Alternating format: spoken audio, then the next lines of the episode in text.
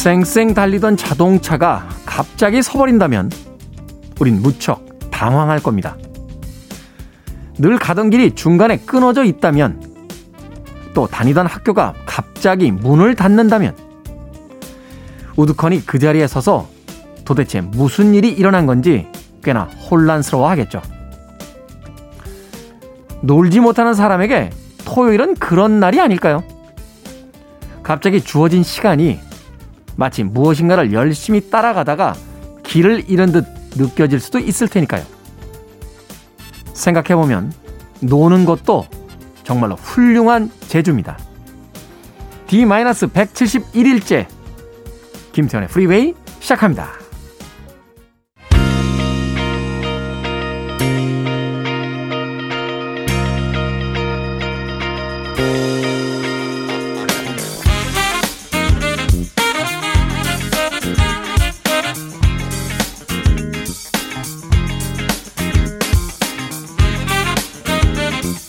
빌보드 kid의 아침 선택 김태훈의 프리웨이 저는 클 태 자 쓰는 태디 김태훈입니다. 자 토요일 오늘 첫 번째 곡은 척 맨지오니의 Give It All You Got 연주곡으로 들으셨습니다. 너무나 유명한 연주곡이죠. 플루겔혼 주자인 척 맨지오니의 아, 연주로서 아마 이 곡 기억하시는 분들은 1980년대 KBS에서 가장 인기 있었던 라디오 프로그램 황인용의 영팝스 어, 떠올릴 수 있으실 겁니다. 황인영의 영팝스의 시그널로 사용이 되면서 네, 국내에서 굉장히 큰 인기를 얻었던 곡이었습니다. 청맨지연이의 Give It All You Got 들으셨습니다. 자, 토요일 일부 음악만 있는 토요일로 함께합니다.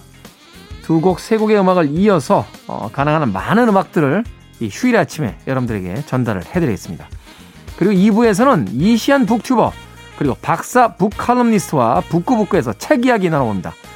과연 또 오늘은 어떤 책을 가지고 우리의 지적 세계를 넓혀 주실지 잠시 후에 만나 뵙도록 하겠습니다. 자, 청취자분들의 참여 기다립니다. 문자번호 샵 1061, 짧은 문자 50원, 긴 문자는 100원, 콩은 무료입니다. 여러분은 지금 KBS 2라디오 김태훈의 프리웨이 함께하고 계십니다.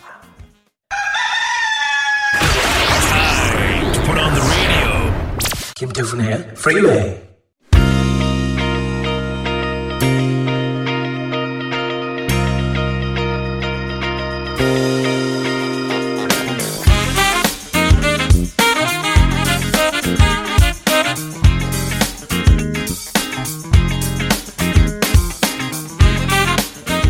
김태훈의 프리웨이 음악만 있는 토요일 세 곡의 노래 이어서 듣고 왔습니다.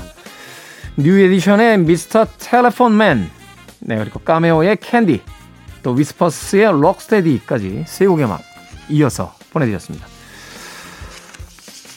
자, 1928님. 지난주 북구북구의 제 인생책 자기 앞의 생이 나왔길래 고마워서 문자 보냅니다. 하셨습니다.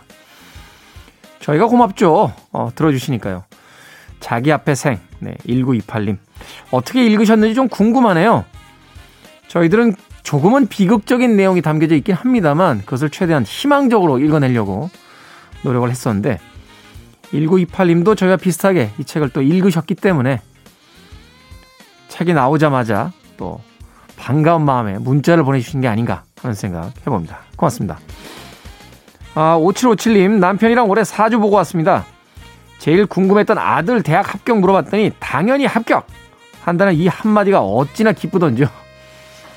물론 요행을 바라는 건 아니지만 긍정 대답을 들으니까 괜히 마음이 놓이더라고요. 하셨습니다. 네.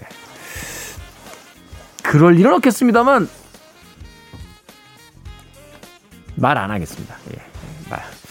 안 하는 게 나을 것 같아요. 예. 그럴 겁니다. 예, 합격할 겁니다.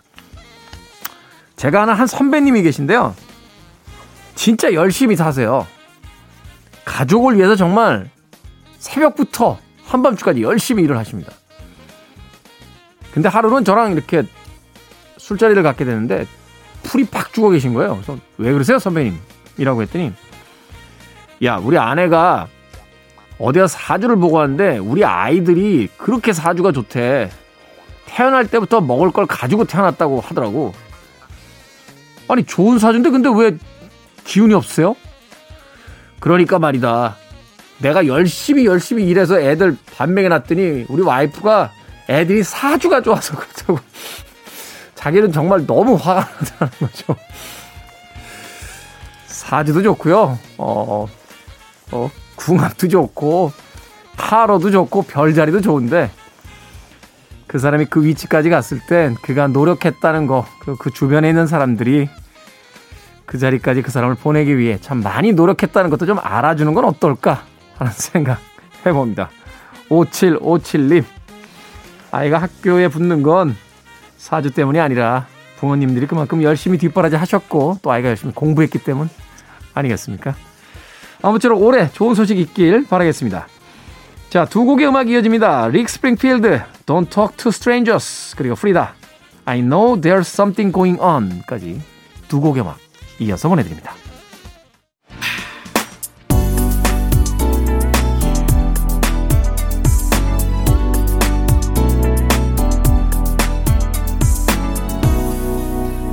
김태훈의 Freeway.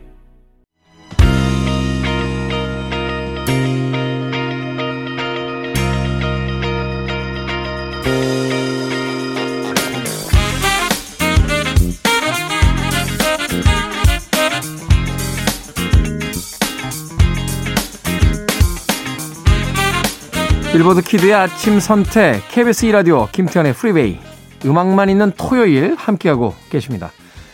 자, 두 곡의 음악 이어서 듣고 왔습니다. 찰리 도의 Pilot of the Airwaves 그리고 루퍼스 홈즈의 힘까지 두 곡의 음악 이어서 보내드렸습니다. 자, 오늘 책을 읽는 시간이라서 그런지 몰라도 책에 관한 사연들이 참 많이 올라와 있네요.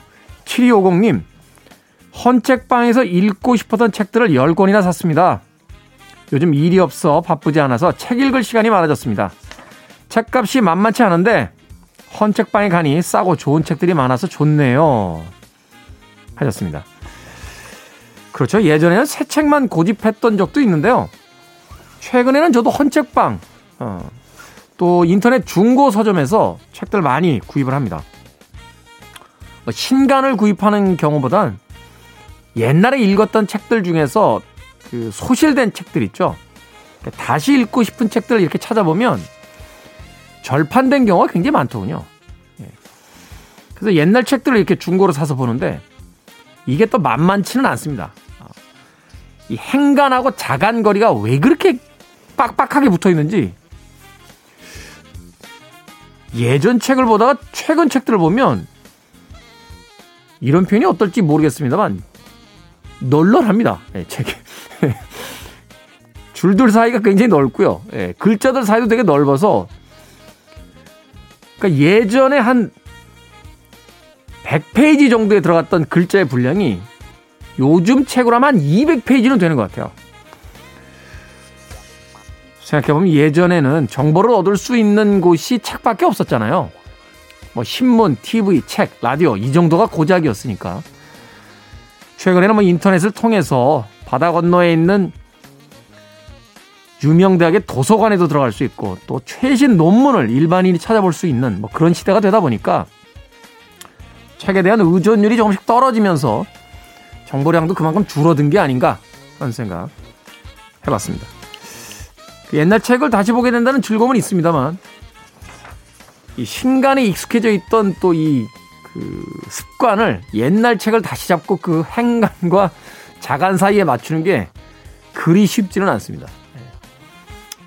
어찌됐건, 예, 그래도 무엇인가 읽어낼 수 있다는 게 참 행복한 그런 시간이 아닌가 하는 생각이 듭니다. 예. 왜 그런 이야기 하잖아요. 그 남유럽 쪽, 따뜻한 유럽 쪽은 날씨가 좋아서 사람들이 길가로 계속 나오는 바람에 아우테리어, 소위 도시의 외관, 건물의 외벽들이 이렇게 아름다워지고 북유럽 같은 나라들, 노르웨이나 뭐 핀란드 이런 나라들은 날이 추우니까 사람들이 자꾸 집 안으로 들어가서 인테리어하고 왜 가구들의 신경을 쓰기 시작했다. 뭐 이런 이야기를 하기도 하는데 그렇죠? 날이 좋고 경기가 좋아서 바깥으로 다닐 때도 있겠습니다만 또 그렇지 않을 때는 자기만의 공간에서 여유 있게 책 한 권을 읽는 것도 그리 나쁘지 않은 경험이지 않나 하는 생각 해봤습니다. 책 좀 봐야죠. 쌓아놓은 책들 중에 보는 책은 별로 없는 것 같아요. 자, 음악 듣습니다. 더 베이비스의 Back on My Feet Again 그리고 럭셋의 Dangerous까지 두 곡의 음악 이어서 보내드립니다. You're listening to one of the best radio stations around. You're listening to 김태훈의 Freeway. 빌보드 Kid의 아침 선택 KBS 2라디오 김태훈의 프리웨이 함께하고 계십니다. 자, 1부 끝곡은요. 사파이어의 Thinking of You입니다. 이 곡 듣고 저는 잠시 후 2부에서 뵙겠습니다.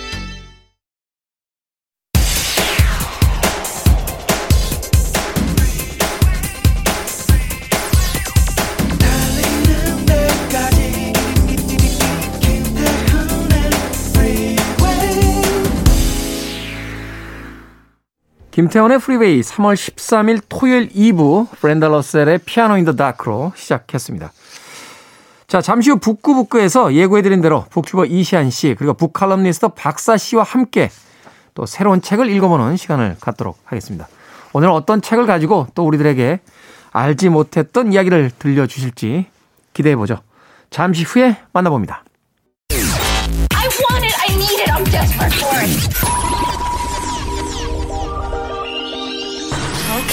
Let's do it. 김태훈의 Freeway.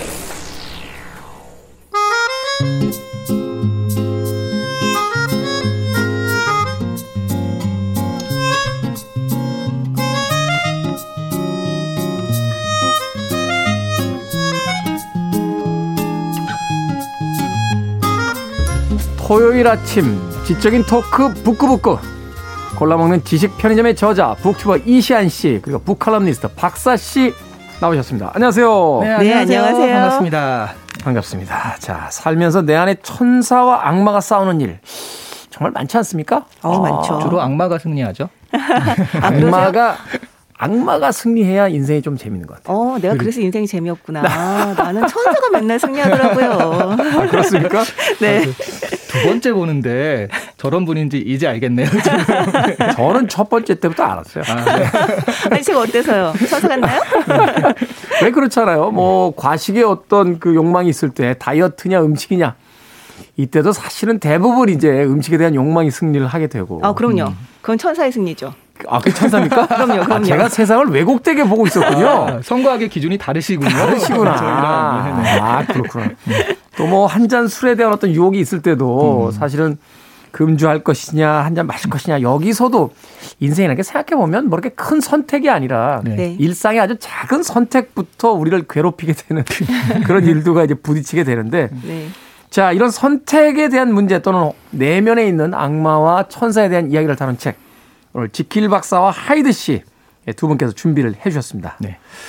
자, 로버트 루이스 스티븐슨의 소설이라고 하는데 어떤 작가인지부터 먼저 좀 이시안 씨께서 소개를 좀 해 주시죠. 이 작가의 유명한 작품은 우리가 알고 있는 작품은 두 개입니다. 지킬 박사 하이드 전에 뭐가 있냐면 보물섬이라는 작품이 있어서 아, 보물섬. 네. 네. 실버 선장 나오고 어, 멋지죠. 어, 그 짐, 그 실버 선장 같은 경우가 그 이후에 해적의 하나의 그 롤 모델처럼 된 거예요. 어떤 원형이 됐죠, 네, 원형. 그렇죠, 그렇죠. 네. 그래서 그 뒤에 나오는 뭐 캡틴 하록이라든가 아니면은 뭐 캐리비안의 해적에 나오는 그 선장 모든 선장들이 다 그 모습인 거죠. 그렇죠. 하나의 원형을 만들었는데 캡틴 바르보샤였나요? 이렇게 네. 목발 짚고 나오는 그, 네, 그 네. 해적이 바로 그런 모습이었죠. 네, 네 그렇죠. 어, 캡틴 실버. 네. 그래서 어떤 해적의 전형을 만든 게 보물섬이라면 이 지킬 박사 하이드 같은 작품은 하나의 그 이중 인격 두 가지의 면이 부딪히는 그런 것들을 원형을 만든 작가거든요. 네. 이 작가가 근데 1850년생이에요. 엄청 오래전에 태어났죠. 1850년생. 네. 네. 그래서 스코틀랜드에서 태어나는데 그 이후에 자기보다 10살 많은 여성과 사랑에 빠져가지고 어... 미국에 가서 결혼을 합니다. 근데 그 여성은 이미 결혼을 했다가 이혼한 상태여서 자녀들과 같이 가가지고 딸이 8살 차이가 났다고 그래요. 아빠랑? 네, 네. 그렇죠. 아, 일찍 결혼하는 뭐 풍습이 네. 있었으니까 그 정도 차이 날 수 있어. 그렇죠. 아니, 아니, 그러니까 재혼을 한 거니 그 여성분은 아니, 그러니까. 예, 재혼을 한 거고 여성이 그러니까 재혼을 했으니까 또 네. 일찍 결혼했던 또 그렇죠, 그것도 그렇죠. 있어서 네. 딸이 좀 나이가 있다 보면 네. 이제 두 번째 10살 네. 어린 아빠와 8살 차이가 났다. 네, 그래서 복잡하네요. 네. 그래서 그 가족이 이제 사모아 섬으로 이주를 해가지고 거기서 약간 의식 있는 사람이었던 것 같아요. 그래서 영국이 그때 식민지 같은 것들을 엄청 또 많이 확장했던 때잖아요. 그렇죠. 이 빅토리아 시대에 네. 또 확장을 굉장히 많이 했으니까요. 그런 제국주의 같은 것들을 고발을 많이 했었는데 그래서 이제 영국에 서는 스티븐슨 글을 출판을 아예 못하게 막고 음. 결과적으로 뭐 그냥 되게 부- 부조리한 거 아니냐 뭐 이렇게 하다가 결국에는 사모아 섬에서 어, 죽게 됩니다. 아, 그 사모아 섬에서의 어떤 이국적인 풍경 속에서 이제 보물섬이라는 작품도 등장을 했겠군요. 음, 그럴 수도 있을 것 보물섬은 같고. 훨씬 그 이전일 네. 거예요. 아, 그래요? 네, 이 작가가 워낙에 몸이 약했었다고 합니다. 그래서 그 요 모험이라던가 뭐 이를테면 여행이라던가 이런 것들에 대한 동경이 있었어요. 아, 그렇군요. 네, 네, 그 이 사모아 섬 이전에도 계속 여행을 굉장히 많이 다니더라고요. 네, 네. 예, 그러니까 여기저기 다녀서 여행 다니는 거 좋아하고 상상의 나라에 빠지는 거 좋아하고 약간 그런 성향의 작가였던 것 같아요. 말하자면 먼저 써놓고 그 보물섬의 배경이 될 듯한 곳에 가서 여생을 보내게 되는 거군요. 아, 여기구나. 내가 썼던 곳이 바로 여기구나 하고. 아니 꼭 그렇게 뭐 염두에 두지 않는다 하더라도 인생이 약간 그런 식으로 흘러가는 것 같지 않나요? 맞아요. 내가 막 몰두하고 있는 것이 있으면 결국 그런 방향으로 또 가게 되는 면도 있는 것 같아요. 네. 저도 최근에 이제 그 겨울이 좀 길어지다 보니까 네. 이 추위를 참 참기 힘들어서 나중에 이제 부산쯤 가서 살까 아. 아, 생각 중인데 KBS 부산에서 연락만 한번 해주시면 곧 연락이 오겠네요. 네. 어, 실비로 내려가서 방송, 방송하면서 살 생각을 하고 있습니다. 자, 하지만 오늘 우리가 다룰 작품은 바로 이 로버트 루이스 스티븐슨의 보물섬이 아니라 그의 또 다른 대표작이라고 하는 바로 지킬 박사와 하이드 씨입니다. 이게 뭐 뮤지컬이나 연극, 또 최근에 뭐 드라마로도 많이 다뤄져서 영화로도 다뤄졌고요. 그래서 우리들에겐 굉장히 읽지 않았지만 읽은 듯한 네. 착각을 어, 불러일으키는 맞아요. 맞아요. 그런 그런 책이 아닌가 하는 생각이 드는데 그래도 간략하게 줄거리를 좀 어, 박사 씨께서 좀 소개를 해주시죠. 네. 지킬 박사와 하이드는 뭐 사실 뭐 결론 다 알고 계셔서 뭐 요약을 하자면 한 줄로도 요약을 할 수 있고요. 네. 그렇지만 어쨌든 이 소설의 형태니까 이 소설이 어떤 형태로 이루어져 있는지를 좀 말씀을 좀 드릴게요. 이 화자는 사실은 존경받는 변호사인 어터슨입니다. 네. 이 어터슨이 어느 날 이 하이드라고 하는 아주 아주 기이하고 혐오스러운 사람에 대해서 알게 돼요. 음. 근데 정말 뭔가 하여튼 만나면 너무 기분이 나빠지는 약간 이런 남자라고 합니다. 그런데 그 사람의 가장 친한 친구인 지킬 박사가 유언장에다가 자신의 그 유산을 받을 사람으로 그 하이드를 이제 그 적어 넣었다는 것을 알고 있습니다. 네. 근데 이 유언장의 기이한 점은 뭐냐면 뭐 내가 죽었을 경우 이건 뭐 당연한데 내가 3개월 이상 실종되었을 경우에도 하이드 씨에게 자기 전 재산을 넘기겠다 이렇게 얘기를 해요. 아, 그러니까 사망이 확인되지 않고 네. 3개월 정도 실종이 돼도 내 전 재산을 하이드에게 넘겨준다. 네, 이상한 조건이죠. 근데 굉장히 위험한 조건이잖아요. 그렇죠. 이 하이드라고 하는 사람이 정말 나쁜 사람이고 나쁜 마음을 먹는다면 그러면 정말 이 유- 유언장이 아주 위험한 그 유언장이 되는 건데요. 그래서 이제 어터슨은 자기 친구니까 엄청 신경을 쓰고 있습니다. 그러면서 이제 뭐 하이드에게 협박받고 있는 것이 있느냐 뭐 이렇게 물어보기도 하는데 지킬 박사는 전혀 아니다. 걱정하지 마라. 어, 그런 일은 없다. 이렇게 음. 이야기를 하죠. 그런데 충격적인 살인 사건이 일어납니다. 어. 네. 아주 명망 있는 국회의원이 길에서 아주 끔찍한 살인을 당하는데요. 근데 그 목격자가 있어요. 그 목격자는 그 범인이 바로 하이드 씨라고 이제 얘기를 하죠. 증언하는 거죠. 네, 그렇게 증언을 하죠. 그러니까 이제 어터슨 같은 경우는 너무 걱정이 되는데요. 근데 하이드는 그날 이후로 마치 이 세상에 없었던 사람처럼 증발을 해버립니다. 그리고 지킬 박사도 이제 하이드와 나의 관계는 끝났다. 걱정하지 말아라. 이제 그렇게 이제 어터슨 씨를 안심을 시키죠. 그러면서 아주 활발하게 사회 활동도 하고 봉사 활동도 합니다. 그런데 어느 날부터 이 지킬 박사가 칩거를 하기 시작하는 거예요. 친구들도 만나지 않고 어떤 뭐 공식적인 자리에 나타나지도 않게 됩니다. 집에만 머물게 되는 거죠. 그렇죠. 그래서 이게 너무 걱정이 된 어터슨이 막 몇 번에 걸쳐서 만나려고 시도하지만 잘 안 돼요. 그 와중에 그뭐 셋과 이 둘과 같이 친했던 세 번째 친구도 갑자기 뭔가 굉장히 충격을 받았다면서 이제 죽게 되고요. 네. 그런 과정에서 이 어터슨 씨와 하인들은 아, 이 지킬 박사가 살해당했다. 지금 아. 지킬 박사의 서재에 있는 건 지킬 박사가 아니다. 아무래도 하이드 씨인 것 같다라는 결론에 도달을 하고 문을 부수고 들어갑니다. 그리고 거기에서 자살한 하이드 씨의 시체를 목격을 하게 되죠. 네. 그리고 난 이후에 이것이 어떻게 되는 상황인가라고 하는 것은 나중에 그 우연히 진실을 알게 된 뒤에 충격을 받아 죽은 그 레니언이라고 하는 아까 말씀드렸던 그 친구의 편지와 그 다음에 지킬이 남긴 편지에서 이제 알게 됩니다. 그 편지 내용에서 이 전모가 어떻게 되는지 알게 되는데요. 그건 바로 라면서 사실은 말씀을 안 드려야 되는데. 네. 안 해주셔도 돼요. 아, 모를 것 같아. 네. 아, 궁금하다. 아, 그런가요? 네, 궁금합니다. 아, 과연 지킬 박사 하이드는 어떤 관계였을지. 네, 궁금하시죠? 이게 스포일러가 될 테니까 아, 많이 궁금한데요. 하겠습니다. 네, 이게 네. 정말 추리 소설 형식인데 그래서 네. 정말 어 이게 어떻게 된 일일까 궁금해야 되는데 사실 네. 그거 다 알고 있잖아요. 너무나 다 알고 있죠. 네, 그래서 당시 읽은 사람들에 비해서 감동은 좀 떨어지는 것 같아요. 아, 그렇습니까? 네. 저는 모르고 있습니다. 아, 네. 아, 굉장히 궁금합니다. 아, 이번 아. 부산 가셔야겠네요. 작품에 대한 어떤 전체적인 분위기를 보게 되면 뭐 에드가 앨런 포가 썼던 어떤 단편들이라든지 네네. 뭐 이런 어떤 시대적인 어떤 분위기가 굉장히 강하게 느껴지게 되는데 네. 이 작품이 쓰여진 1886년이라는 해 또 이 시기 19세기 굉장히 좀 중요한 어떤 배경이지 않을까 하는 생각이 들거든요. 아, 우리 테디가 정말 제가 보기에는 정말 쓸데없는 사실도 많이 알고 있는데 중요한 네. 사실도 많이 알고 있어요. 그냥 얻어 걸립니다. 쓸데없는 걸 많이 알다 보면. 네. 빅토리아 시대라고 하셨는데 빅토리아 시대가 영국에 또 태양이 지지 않는 굉장히 잘 나가는 황금기잖아요. 그렇죠. 그때 산업혁명도 일어나고 기술은 발달하고 그리고 제국주의가 또 끝까지 팽창하는 때여서 말하자면 사회에 특히 부자들은요 부가 흘러 넘쳐요. 맨날 화려한 파티하고 쾌락에 탐닉하고 뭐 그런 생활들을 즐기는데 또 빅토리아 여왕은요 빅토리, Victorianism이라고 해서 절제, 엄격한 도덕적 기준 이런 것들을 강요를 해요. 네. 그러니까 상류층들은 겉으로는 점잔을 빼고 뭐 되게 그러면서도 고상한 척 하지만 그 안에서는 퇴폐적인 생활을 시, 그 즐겼던 그런 시대입니다. 네. 바로 그때 지킬 박사 하이드가 나오면서 그 상류층의 모습들을 정확하게 묘사한 글이라고 보시면 될 것 같아요. 음, 네. 말하자면 또 시대가 감춰놓았던 그 단면들 겉으로는 굉장히 우아하고 엄격한 척 그 폼을 잡지만 그 안에 있었던 어떤 그 부르주아들의 어떤 그 아주 그 음험한 욕망들 네. 이걸 이제 작품화 시켰다 이렇게 볼 수 있는 거군요. 네, 그래서 빅토리아 시대에 대한 최고의 안내서다 이런 말을 아. 듣는 작품이기도 합니다. 네. 그렇군요. 빅토리아 시대에 대한 안내서.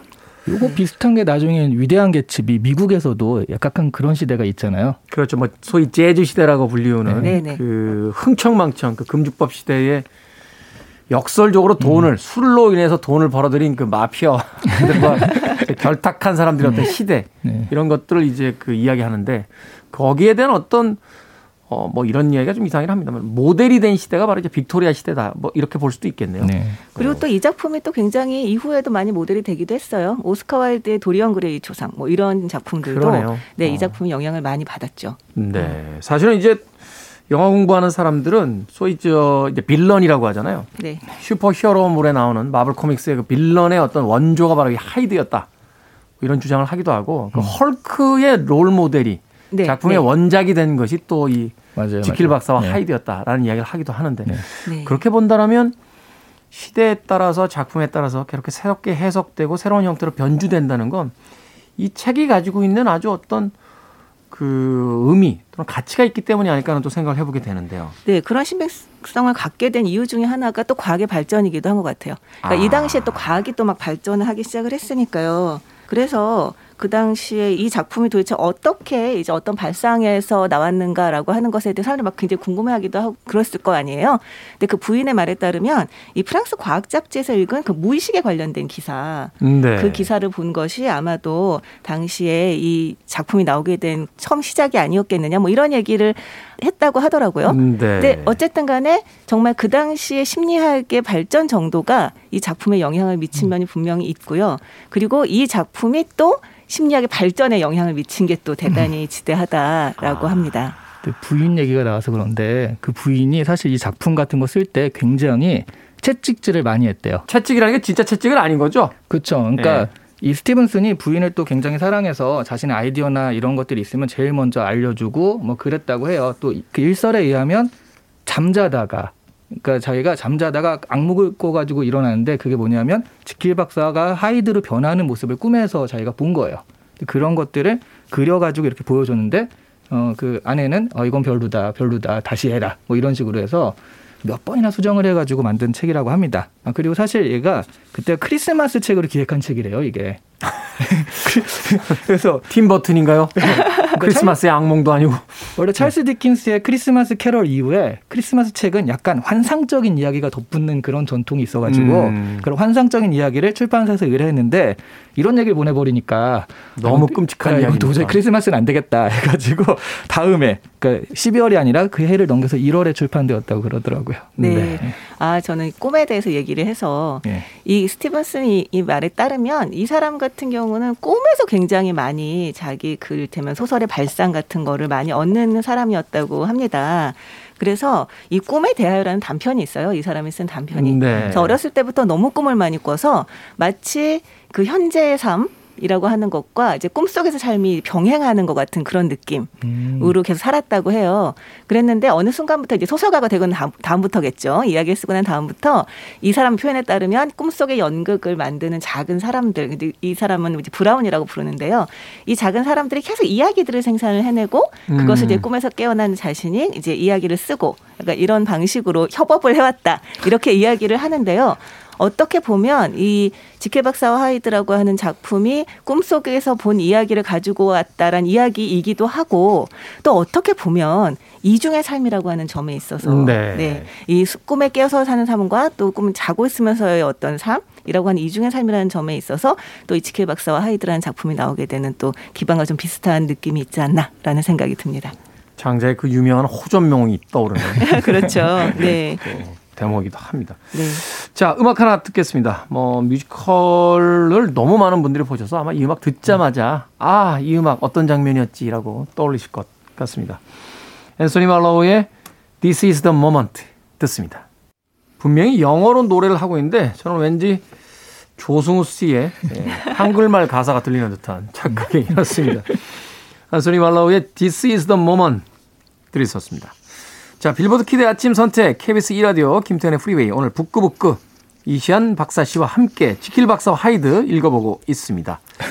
되게 저번에 그 이시안 박사 씨 하니까 아, 그렇죠. 박사 씨가 네, 뛰어야죠, 뛰어야죠. 어, 저는 박사 수료거든요. 박사가 아닙니다. 괜히 아, 학력 네. 이제 그 의혹도 생길 수 있고. 근데 저는 씨, 정말 이시안 씨 이렇게 음. 이름이 이래서요. 뭐 라디오에 나가서도 그렇고 지난번에 네. 제가 라디오에 나갔었는데 누가 아 저 사람은 아나운서고 저 사람은 누구 누구 씨인데 누구 누구 박 누구 누구 박사인데 음. 저 여자 누구지? 뭐 약간 이랬다는 얘기도 들었고. 제3의 인물이 있다. 소개가 되지 않은. 네. 그리고 제가 책을 여러 권 좀 냈는데 그 책을 낼 때 공저를 많이 했어요. 네. 그때 저희 아버지한테 아 이번에 새로 책이 나왔어요. 그랬더니 이번에도 누구 누구 박사 만들어주는 책이니 그러시더라고요.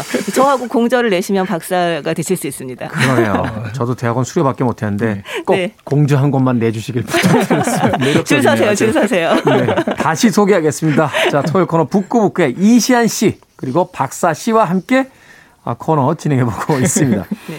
자, 이 작품을 보게 되면 이제 지킬 박사의 친구들 그리고 지인들이 등장을 하는데 네, 이 친구들과 지인들은 이제 지킬 박사를 피해자로 보잖아요. 그렇죠. 그런데 에, 이 책을 이제 읽어 나가다 보면 독자의 입장에서는 좀 다를 수 있을 것 같아요. 이 지킬 박사가 하이드로 변신하는 과정이 사실 어떤 약물을 사용해서 네. 본인의 의도 하에, 의지 하에 이제 변신을 시도하게 되고 결국 후반부에 가면 이제 그것이 어, 만들어낸 어떤 초자가 자신을 이제 잡아먹는 거꾸로 했던 역전 현상이 생기긴 합니다만 네, 그럼에도 불구하고 이 지킬 박사에게 최초의 어떤 원인이 있지 않나 이런 생각을 또 해보게 되는데요. 최초의 원인이 있죠. 음, 어. 최초의 원인 근데 사실 많은 분들이 요거를 잘 좀 이 책을 잘 안 읽으시면 헷갈려 하시는데 결과적으로는 지킬 박사가 하이드가 되고 싶은 욕망에 무릎 꿇고 그냥 하이드의 삶을 택했다라고 생각하시는 분들이 많아요. 네. 근데 그렇지가 않거든요. 그러니까 이거를 자기가 이제 지킬 박사에서 하이드를 변형을 할 때 약물을 썼잖아요. 그 약물을 만들었는데 처음에 불순물이 들어간 거예요. 음. 그 약물에. 그래서 그 불순물 때문에 이게 변하게 됐고 역시 여, 그 역시 그 영화 플라이의 어떤 그 모티브 같은 거네요. 네네. 어, 순간 이동을 하는데 거기 불순물이 들어오면서 괴물로 변해버리는. 네. 어. 그래서 이게 괴물로 됐는데 나중에 이제 그 약을 자기가 만들려고 하는데 안 만들어지는 거예요. 그러니까 다시 아. 지킬 박사 돌아가는 약을 먹어야 되는데 그게 그 약이 불순물이 안 들어간 건데 그게 뭐가 들어가는지 자기는 모르니까 그 음. 약을 다시 만들 수가 없는 거예요. 그래서 어쩔 수 없이 하이드로 계속 살게 되면서 결국 살인도 저지르고 이렇게 되는 그런 문제거든요. 네. 그래서 이거는 스스로의 선택도 있지만 또 이런 여러 가지 그 상황들, 그러니까 내가 한 번 이 길에 들어섰을 때 그런 거 있잖아요. 그 나쁜 짓을 저지르면 처음에는 내 의지가 되지만 그 주변에서는 이제 다시 돌이키기에는 스스로의 의지만 힘든 음. 그런 것까지 좀 어, 은유적으로 좀 얘기할 수 있지 않나 싶은 생각이 들더라고요. 그렇죠. 어떻게 보면 처음에 이 지킬 박사가 좋아했던 것 중에 하나가 정말 마음껏 자기의 욕망을 이제 실현할 수 것, 분출하잖아요. 네, 분출할 수 있다라는 것도 있고 또 한편으로는 남들은 돈 주고 청, 이렇게 뭐 청부 사례 같은 것이 사례까지는 아니라고 하더라도 음. 청부해서 뭘 하는데 나는 내가 직접 할 수 있을 뿐더러 아. 심지어 깨끗하잖아요. 알리바이가 완벽하죠. 완벽하죠. 어, 네. 내가 아니니까. 그렇죠. 아. 네, 그런 뭐 여러 가지 이기적인 생각들을 했던 것으로 보입니다만 사실 우리가 여기에서 잊지 말아야 할 것은 지킬 박사도가 또 이 사람이고 하이드도 이 사람이라는 거죠. 그렇죠. 두 사람이 아니라는 거예요, 사실은. 음. 네. 우리가 우리도 이제 삶을 살면서 여러 가지의 뭐 이를테면 아까 마- 처음 말씀하셨을 때 우리 내부에서의 갈등이나 뭐 이런 얘기들도 하셨는데 정말 이 내부적 갈등 이, 이 다중인격이라고 하는 것들은 꼭 병적인 것이 아니라고 하더라도 이렇게 극적인 상황이 아니라고 하더라도 우리의 일상에서 계속 일어나는 일이잖아요. 그래서 네. 사실은 어떤 한 사람에 대한 평가가 각기 다르잖아요. 맞아요. 완전히 다르죠. 어, 어떤 사람이 봤을 땐 굉장히 훌륭한 사람 인데 어떤 사람이 봤을 때는 쌍쇼 들어가는 사람이 돼버리는 이런 경우들이 그렇죠. 생기잖아요. 그렇죠. 그, 그 누구를 나라고 할 것인가. 라고 음. 하는 것들은 사실 굉장히 어려운 문제거든요. 네. 네. 사실 이런 거가 있기 전에 그러니까 중세 시대 이럴 때는요 자아가 두 개일 수 있다. 그러니까 좋은 생각을 하는 자아와 나쁜 생각을 하는 자아 두 개일 수 있다라는 게 용납이 안 됐잖아요. 그렇죠. 그 나쁜 생각을 하는 건 네가 마음으로 죄를 짓는 거니까 너는 벌을 받아야 돼. 이런 식으로 그러니까 종교라는 이름으로 그런 정죄가 많이 들어갔고 근데 이거 이후로 이런 작품들 이후로 아 그것도 나일 수 있는데 그거를 절제하는 것이 중요하다. 그러니까 음. 나쁜 생각을 하는 것 자체가 너는 굉장히 나쁜 사람이야. 그것만으로도 나쁜 사람이야.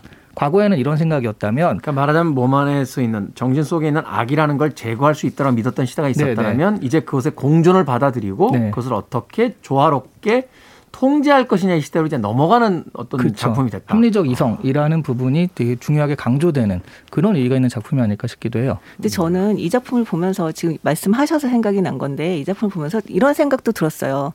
우리가 어떤 범죄를 저지르거나 했을 때 이제 이를테면 재판에 들어갔을 때 아 저 정말 심신미약자다. 네. 뭐 한정치산자다. 음, 네. 뭐 이런 식으로 이야기를 하면서 아 그러니까 이 사람 이 사람이 범죄를 저질렀지만 사실 이 사람이 저질렀다라고 이 사람을 벌하기는 좀 그렇다. 그러니까 술을 너무 많이 마셨을 경우 또 감형을 해주기도 하고 이런 식으로 그 마치 그 범죄를 지은 그 왜 인격과 그 원래 인격이 다른 것처럼 다룰 때가 아. 있잖아요. 그러네요. 법정에 네. 서 있는 이 사람은 지킬 박사입니다. 그날 사고를 친 사람은 하이드 씨죠. 하이드입니다. 네. 그러니까 술 먹고, 우리가 술 먹고 하이드가 된 사람이다. 술이라는 약물을 통해서 네. 하이드가 된 사람이니까. 그러니까 지킬 박사를 벌할 수는 없다. 하이드가 음. 너무 하이드를 벌하자. 이럴 수는 없는 건가? 하여튼 굉장히 이, 이 부분도 여기에서 좀 많이 생각을 해볼 수 있는 부분이라는 생각이 들었어요. 음. 아, 이게 인간의 어떤 네. 그 존재와 그 사회와의 어떤 관계에 대한 철학적인 성찰 같은 것도 있는 작품이군요. 그럼요, 그럼요. 이게 그냥 완전 재미로만 읽을 수도 있지만 정말 깊이 깊이 들어가 보면 인간이란 무엇인가, 인간은 어떤 존재인가, 우리는 어디까지 인간에 대해 이해를 할 수 있는가 이런 아. 것들도 생각해 보게 되는 면이 있는 작품인 거죠. 그 이야기 또 두 분의 이야기 참 흥미롭습니다. 특히 이시안 씨가 또 아까 이야기해 주셨던 말하자면 이제 지킬 박사가 이제 점점 하이드화 돼가는 이런 네. 과정 같은 걸 보면 그 니체가 했던 이야기 중에 어 시면을 들여다볼 때 주의해야 된다. 그 시면을 닮아가기 때문에 그렇죠. 심연도 나를 들여다본다라고 그렇죠. 이야기합니다. 그러니까 우리가 악마를 잡으려고 하다가 결국 악마가 되어버리는 음. 어, 그런 어떤 일들도 벌어질 수 있다라는 것과 또 하나는 그 내 안에 있는 그 두 개의 내면이 과연 누가 나인가에 대한 어떤 본질적인 어떤 질문을 던지는 듯한 그런 작품이기도 하다. 네. 근데 결국 요즘에 이제 둘 다 나이다, 둘 다 나다라는 그런 결론이 옛날에는 그게 굉장히 괴로웠던 결론이라면 아 저런 나쁜 생각을 하는 게 나일 수 없어 이런 결론이라면 요즘에는 아, 당연하지 그럴 수 있다라고 받아들이는 그렇게 이제 세상이 좀 바뀌었죠. 네. 세대가 바뀌면서 또 부캐도 만들고 있으니까요. 부캐. 어떻게 보면 이제 지- 하이드가 지킬 박사의 부캐인 거죠. 네. 좀 끔찍하긴 합니다만 어찌됐건 최초의 부캐의 원조인 네, 네. 지킬 박사와 하이드 씨를 읽어나가고 있습니다. 자, 음악 한 곡 더 듣고 와서 계속해서 책에 대한 이야기 나눠보도록 하겠습니다. 호주의 락밴드인 Men at Work가 바로 이 Dr. Jekyll and Mr. Hyde를 아주 기묘한 패러디의 제목으로 다시 불렀습니다. Dr. Heckyll and Mr. Jive입니다.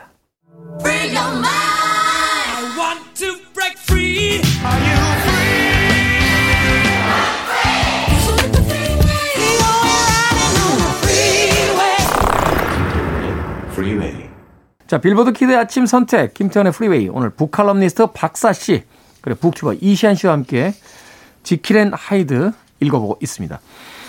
자, 이 지킬 앤 하이드, 뭐 진지한 이야기 다시 들어가기 전에 이시안 씨와 박사 네. 씨는 네.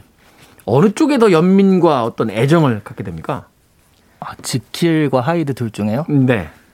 이럴 때 둘의 삶 중에서 하나의 삶을 선택해야만 한다. 아니 꼭 지킬 아니면 하이드여야 하나요? 또 이럴 때는 지킬 and 하이드 중에 전 and을 택하겠습니다. 어떤 그런 건데. 80년대 개그 그러니까요. 너무 극단적인데요. 너무 극단적인가요? 네, 네. 이 둘 다 너무 극단적이고 저는 뭐 어쨌든 어쨌든 간에 이 지킬 박사의 욕망, 자기 안에 있는 이 어떤 정말 이 욕망을 어떻게 하지 음. 못해서 결국은 이 분리시키고 싶어하는 그 욕망 자체를 이해 못하는 건 아닌데 네. 그렇지만 결국 삶이라고 하는 거는 진짜 계속 극단으로 치달으려 치달으려고 하는 저 자신을 계속 이렇게 추스러가면서 음. 조화시켜 가면서 가는 게 아닐까라는 좀 교과서적인 네, 네. 생각을 좀 하게 됩니다. 저는 이제 네. 달래면서 가는 거잖아요. 그럼요. 무너지려고 하는 거, 폭주하려고 하는 거 또는 그 울부짖으려고 하는 거 이런 어떤 내 안에서의 어떤 상황을 잘 다독거리면서 가는 것 같은데. 그럼요. 그게 꼭 나쁜 것을 다독거리는 것만이 아니라 뭐 이를테면 진짜 내가 제대로 다이어트를 하겠다라는 마음을 좀 다독거려서 오늘은 맛있는 거 먹고 가자. 라고 하는 것도 사실은 음. 일종의 조화라고 저는 생각을 하거든요. 아니 그렇게 살아야죠. 사람이 어떻게 그렇죠. 다이어트만 빡시게 하면 삽니까? 저는 요새, 요새 다이어트 스트레스, 스트레스가 좀 많으신 것 같아요. 아니요, 저는 사실은 단어가 굉장히 많이 나오긴 했어요. 아, 저는 오늘 다이어트를 원래 하지 않습니다. 사실은 저는 먹는 것이 더 중요한 사람이에요. 그래서 이 말을 해주고 싶어요. 이 다이어트 하시는 분들한테 우리 그러지 말고 어. 음. 네좀 이렇게 편안하게 갑시다. 같이 먹읍시다. 혼자 굶지 말고 같이 먹자. 아니 그 박사 씨 이야기 듣다 보니까 또 떠오른 그 문구가 있어요. 낙이 분류 A 불비. 어? 기뻐도 흥청거리지 않고 슬퍼도 눈물 보이지 않는다. 참, 참 별의별 거 다 알고 계시죠, 진짜. 아니 근데 뭐 근데 기쁨은, 기쁨은 흥청거리고 슬픔은 좀 울어야죠. 그런가요? 그럼요. 제가 음, 눈물을 흘리게 되면 어깨를 좀 빌려주십시오. 아유, 저 어깨만 빌려드리겠습니까? 아유, 뭐 말씀만 하십시오. 풀스건도 빌려드리고. 근데 아까 말씀하신 것 중에 그 네. 되게 교과서적인 답을 하셨다면 저는 그냥 어 인터넷에 찾아보면 나올 만한 딱 하나를 하자면 네. 지킬과 하이드 중에 어느 게 더 연민이 가느냐라고 했을 때 지킬은 평생을 참고 스트레스를 받으며 산 것 같아요. 네. 그러니까 오죽하면 그런 약물을 개발해서 자신을 해방시키려고 했잖아요. 근데 하이드는 태어나서 자기가 하고 싶은 건 다 해요. 그렇죠. 자기가 하고 싶은 건 다 하다가 네. 마지막에 이제 좀 그렇게 죽지만 결과적으로는 한 평생이라고 봤을 때 하이드 생은 좀 짧았지만 한 평생 음. 봤을 때 계속 스트레스 받고 힘들고 뭐 그런 삶을 산 지킬과 그리고 하고 싶은 건 어쨌든 다 했던 하이드 중에서는 저는 지킬이 조금 더 큰 인생에선 연민의 그 대상이다. 네, 대상이 되지 않을까 하는 생각이 좀 들어요. 네, 사실 하이드가 약간 부러운 건 그거죠. 그냥 태어나자마자 자기가 원하는 건 다 하고 살 뿐더러 이 부자인 지킬이 자기한테 수표를 막 끊어주고 음. 무슨 일만 생기면 다 무마해주고 네. 그러고 있는 거잖아요. 어떻게 보면 제가 처음 말씀드릴 때 지킬이 자기가 손 더럽히기 싫은 일들은 하이드 시키면 된다고 생각을 했다고 하지만 결론적으로 말하면 하이드가 일을 저지르면 지킬이 그것을 무마하는 수습하는 음. 그런 형태로 사실은 삶을 이제 꾸려가고 있죠. 그런 음. 면에서는 살짝 부럽기도 합니다. 생각해 보니까 GT 땡이라는 게임이 있거든요. 굉장히 유명한 게임인데 네. 그 안에서 정말 나쁜 짓을 다 할 수 있어요. 게임인데. 차 뺏고 뭐 심지어 사람도 죽이고 뭐 그런 게임이에요. 게임 자체가. 근데 그게 굉장히 인기가 있어 가지고 사람들이 엄청 또뭐 4, 5에 계속 나오고 있거든요. 근데 그런 것들이 일종의 하이드가 돼서 직접 할 수는 없잖아요. 그러니까 게임을 통해 가지고 대리 만족하는 그런 심리가 아닐까 하는 생각도 드네요. 인류가 문명을 통해서 만들어낸 문화나 예술, 스포츠 같은 것들은 결국 인간의 어떤 폭력성을 순화하는 어떤 음. 제도적인 또 시스템적인 장치들이었잖아요. 음. 그러면서 네. 본다라면 우리가 이제 문학 소설, 게임 등을 통해서 뭐 폭력성이 유발된다라고 네. 주장하는 사람도 있습니다만 원래 가지고 있던 폭력성을 순화시킨 뒤에 음. 예, 그것을 통해서 이제 새롭게 그 어떤 문명을 만들어낸 거니까 그렇게 이해할 필요도 있지 않나 하는 생각도 해봤습니다. 자, 앞서 제가 이제 헐크에 대한 이야기 잠깐 했었는데 이 작품에 의해서 영향받은 또 다른 어떤 작품들 뭐 영화, 뭐 드라마, 뭐 많죠? 많죠. comics 엄청 네. 많죠. 어떤 네. 것들이 또 있을까요? 떠오르는 것들이라고 한다면. 분리가 되는 거는 저는 가장 기억에 일단 헐크가 전 기억에 남기도 하지만 가장 기억에 남았던 영화는 파이트 클럽. 파이트 클럽. 아, 그러네요. 정말 그 에드워드 노튼의 연기가 네. 이렇게 처음에는 정말 두 사람이 이렇게 하는 것처럼 나오잖아요. 근데 알고 보니까 이게 하나의 인격이 분열돼 가지고 그런 것이다. 지금 스포일러 아닌가요? 아, 아니, 파이트 클럽은 너무 오래된 영화여서 어, 저 안 봤어요. 그런 내용이었나요? 저는 브래드 피트 쪽이었어요. 아. 네, 그 거들먹거리면서 음. 네, 평상시에 참 도저히 입을 수 없을 것 같은 그 수술이 많이 달린 이런 그 아우터들을 입고 돌아다니면서 건들거리는 그 캐릭터가 네. 꽤나 영화를 보는 동안 해방감이 느껴지면서 그 부러웠던 그런 기억이 있거든요. 네. 아 네. 그러네요. 파이트 클럽도 원작이 지킬 박사와 하이드라고 볼 수 있겠네요. 거의 뭐 이 얘기랑 그 거의 똑 닮았다고 할 수 있죠. 네. 음. 저, 저는 좀 다르지만 이 얘기를 지금 갑자기 유주얼 서스펙트가 생각이 납니다. 아, 네. 유주얼 서스펙트. 네, 더 이상 얘기 안 할게요. 반전 3대 왕. 해가지고 이 파이트 클럽이랑 유주얼 서스펙트랑 식스센스. 이 세 개의 작품이 미국의 그 뉴욕 홈리스들에게는 굉장히 네. 중요한 영화였대요. 어, 왜요? 음. 극장에 이렇게 사람들이 줄을 길게 늘어서면 1달러, 1달러 이렇게 하다가 아. 안 주면 너 내가 누가 범인인지 아- 말해버린다. 너 귀신이 누군지 내가 말해버린다. 그래가지고 관객들이 1달러들을 줬대요. 홈리스트에게 말하지 말고 가라고. 아. 네, 그래서 괜찮네요. 네. 네. 말하자면 이제 뭐 그런 대목도 좀 있어야 되지 않겠습니까? 저도 사람들이 지킬 박사와 하이드 결론이 어떤 거냐 물어보면은 뭐 천 원이라도 받아야겠습니다. 최근에 또 다른 작품들도 있었죠. 뭐 23그 아이덴티티인가요? 뭐 그런 작품들. 어허, 그러니까 자기 분열적인 어떤 주인공들이 등장하는 네, 작품들이 네. 있다라면 네. 끝판왕이도 23개 인격이 분련이 되는 거잖아요. 그렇죠. 네. 뭐 그런 작품들을 통해서 여러 가지 어떤 현대 사회에 대한 병폐들을 드러낼 때 사실은 이 지킬 박사와 하이드가 그 고전으로서 네. 여전히 자리를 잡고 있다라고 볼 수 있을 것 같습니다. 자, 끝으로 이 책을 아직 읽지 않으신 분들이 계실 것 같습니다. 이미 뮤지컬 영화 또 저희들의 이야기를 통해서 책을 다 읽으신 듯한 생각이 드실 텐데 네. 그럼에도 불구하고 네. 이 책을 추천해 주시는 두 분의 한마디씩을 좀 남겨주십시오. 어, 이 책을 읽고서 난 책을 읽은 사람이다를 티를 내려면 어터슨을 아는지를 물어보면 돼. 중요하죠. 네, 여기 어터슨이 거의 주인공이잖아요. 어터슨이 주인공이죠. 하이드 이름보다 더 많이 나오거든요. 그렇죠. 네. 근데 이거는 책을 안 본 사람은 모릅니다. 아. 그러니까 어터슨을 얘기하면서 뭔가 다른 사람한테 나는 이런 책도 본 사람이다라고 티를 내고 싶으시면 네. 한 번쯤 볼 만한 책이다라고 말할 수 있을 것 같아요. 아, 네. 어떻든. 네. 저 같은 경우는 정말 아 이걸 좀 사람들이 읽었으면 좋겠다라는 생각이 좀 들었던 게 우리가 고전이라고 하면 사실 정말로 안 읽었지만 읽은 것 같은 책들이잖아요. 그렇죠. 네, 저도 사실은 이번에 이제 다시 읽었는데 내가 옛날에 읽었나? 약간 이런 생각이 들었어요. 혹시 내가 안 읽었는데 읽었다고 스스로 착각을 한 건가? 약간 이런 생각이 좀 들었는데요. 심지어는 얼마 전에 하루키의 예전 책 다시 봤는데 왜 이렇게 안 읽은 장면들이 많죠? 깜짝 놀랐네요. 아, 네. 기억, 기억력이 좀 뭐 부실해지는 면도 있을 것 같고요. 네. 그런데 정말 이- 읽으면서 다시 읽어보라고 너무 권해주고 싶었던 게 이미 결론을 알고 있음에도 불구하고 굉장히 재미있습니다. 그 당시에 쓴 소설들, 지금 소설들도 굉장히 재미있잖아요. 그런데 그 당시에 쓴 소설들이 가지고 있는 아주 진지하고 좀 철학적이면서도 아주 그 아주 밀도 높은 그 묘사들 그리고 전 이 소설의 또 하나의 주인공이 런던이라는 생각이 들었는데요. 런던.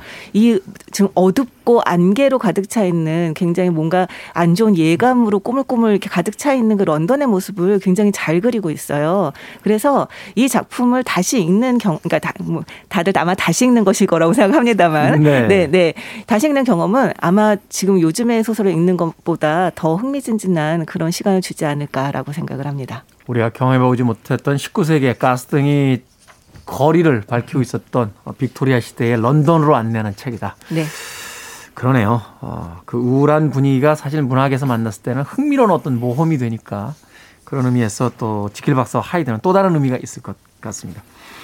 자, 북구북구 내 안에 숨어있는 인격에 대해 생각해보게 만든 책 지킬 박사와 하이드 씨, 박사 씨, 이시안 씨와 함께 이야기 나눠봤습니다. 두 분 감사합니다. 네, 네, 감사합니다. 고맙습니다.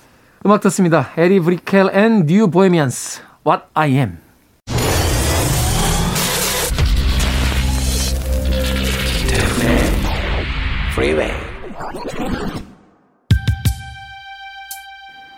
KBS 2라디오 김태훈의 프리웨이 D-171일째 방송 이제 끝곡입니다. The Deele의 Two Occasions 들으면서 저는 작별 인사 드리겠습니다. 편안한 토요일 보내십시오. 내일 아침 7시에 돌아옵니다. 고맙습니다.